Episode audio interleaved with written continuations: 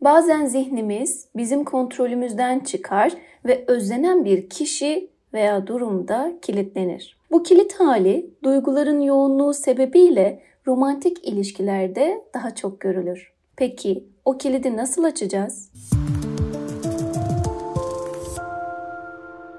Ben İrem Oturaklıoğlu Kaya. Bu podcast'te o kilidi açabilmen için sana destek olacağım. Yani seni daha iyi götürecek olan o anahtarı ararken yalnız değilsin. Hayatta her şey zıttıyla var olduğu gibi kavuşma ve ayrılık da birbirleriyle var olurlar. Birine kavuşmak ondan kesinlikle ayrılacağımız anlamına gelmez. Ama o ayrılık potansiyelinin farkında olmak bizi sevdiğimize kavuşmuş olduğumuz her ana daha sağlıklı bağlayacaktır. Fakat farkında olmadığımızda ansızın gelen ayrılmak zorunda hissetme veya terk edilme bizi kontrollü bir şekilde değil birden yere bırakabilir. Çünkü hiç düşünülmemiş, hiç beklenilmemiştir. Öncelikle iyileşme sürecine var olan derdi kabul ederek başlamalıyız. Bir zamanlar hayatımıza dokunmuş, bize özel duygular hissettirmiş birinin gidişi de bir yaz halidir. Ve bu yaz hali yavaş yavaş, aşama aşama gerçekleşmelidir. Bu yaz sürecinde bizi ilk olarak inkar aşaması karşılar. Ve inkar aşaması içerisindeyken terk edilmenin de, terk etmenin de gerçekliğini kavrayamıyor olabiliriz. Nasıl böyle olmuş olabilir? Gerçekten gitmiş olamaz. Olanları kavrayamıyorum gibi cümleler bu aşamada sık sık duyulur. İnkarı öfke takip eder. Tüm o imkanlar birden yok olup gittiği için kısıtlanmışlığa öfkeleniriz aslında. Daha sonra pazarlık ve depresyon aşamalarından geçip kabullenme evresine ulaşmamız gerekiyor. Tabii ki bu evreler her olay ve kişi için biricikliğini korur. Fakat yaz sürecinin yalnızca ölüm durumunda gerçekleşmediğini ve bu durumda da kendimize süre vermemiz gerektiğini hatırlamakta fayda var. Sizin için özel olan ve kaybettiğiniz bir eşyanın dahi yasını tutmaya hakkınız var. Bu yüzden bu hakkı kabul ederek başlayın iyi oluş yolculuğunuza. Romantik ilişkiler çoğu zaman karşımızdaki partnerin belli eksikliklerimizi kapattığı, belli ihtiyaçlarımızı karşıladığı inancıyla başlar. Bu eksiklik ve ihtiyaçları belirleyen de tahmin edilebileceği üzere geçmişimizdir. Çoğunlukla ailemizden görmediğimiz, özlem duyduğumuz duygu ve davranışlar partnerimizden beklediğimiz ihtiyaçlar haline gelebilir. İkinci ihtimal ise ailemizden görmeye çok alıştığımız, onlar olmadan kendimizi tahayyül edemediğimiz duygu ve davranışlardır. Mesela babasının ilgisizliğinden ötürü babasının gölgesinde büyüyememiş bir kız çocuğu düşünelim. Bu kız çocuğu çok daha sahiplenici ve güçlü bir partnere ihtiyaç duyacaktır. Bakın, buradaki asıl problemden bahsederken partnerden hiç bahsetmedik. Geçmişte çözülememiş problemlerin tekrar gün yüzüne çıktığından dem vurduk. Bu problemlerin çözümüne kavuşmayı hayal ederek başlanan ilişki bir gün bittiğinde ayrılık acısı çok daha yoğun olabilir. Çünkü o kız çocuğu şimdi babasının onu düşürdüğü çukura uzanıp onu kurtarmasını umut ettiği eli de kaybetmiştir.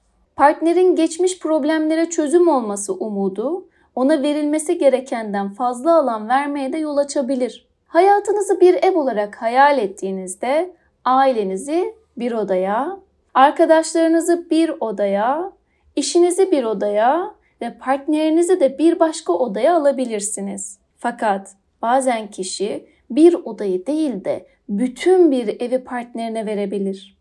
Evin anahtarını partnerine teslim etmek kişinin tüm ruh halinin tek bir kişinin elinde olmasına sebep olur. İyileşme yolunda atacağın en önemli adım geçmiş partnerinle arandaki bağa anlam kazandırmaktır. Çünkü sana karmaşık gelen, tam olarak analiz edemediğin bu durumun sağlıklı yoldan çözüme gitmesi pek mümkün değildir. Bu yüzden kendine sor. O senin için kimdi? Ona hangi rolleri yükledin? Ve tüm o süreci düşündüğünde gerçekten karşılıklı bir çaba görüyor musun? romantik ilişkimizin geçmişten kaynaklanan problemlerimize çözüm olmasını umuyorsak, hayalimizdeki iyileştiricinin tüm özelliklerini zihnimizde hazırsa ve sevdiğimiz kişinin başta hayal ettiğimiz kişi olmadığını anlamak bizi yıkacaksa, ayrılık vakti geldiğinde de yalnız hissetme ihtimalimiz artacaktır. Fakat tam da bu noktada en başta yalnız olmadığını kabul etmelisin canım dost. Sen kendine ne kadar değer verirsen çevrendeki tüm ilişkilerin de o oranda değerlenecektir. Belki yardım etmesini istemediğin arkadaşların, belki sorunlarını gizlediğin ailen, belki de kalbini bir gün tekrar hızlandıracak bir kişi. Bunların hepsi sen sana değer verdiğin sürece var olacak. Tüm bunlardan sonra şuna da dikkat çekmek gerekiyor ki romantik ilişkiler iyileştirmez diye bir durum da söz konusu değil. Elbette iyileştirebilir. Fakat doğrudan eksiklerin kapanması amacıyla başlanan bir ilişki birbirine iyi gelmekten değil, birbirine muhtaç olmaktan ibaret olacaktır. Bu iyileşmenin karşılıklı olması gerekiyor ve bir başkasının iyileştirebilen insanlar da kendi iyileşme yollarını bilen insanlardır. Zihninde bir yerlerde o kontrol edemediğin ses, dönüp duran anılar, bazen iyileri, bazense kötüleri hatırlayışın, bunların hepsi sana aitti. Tıpkı o anılar gibi. Ama şimdi önünde seni bekleyen ve nelerle karşılaşacağını bilmediğin bir geleceğin var. Kendine şans ver ve bu şansı verirken o düşünceleri gerçekten kontrol edip edemediğini de değerlendirmeyi unutma.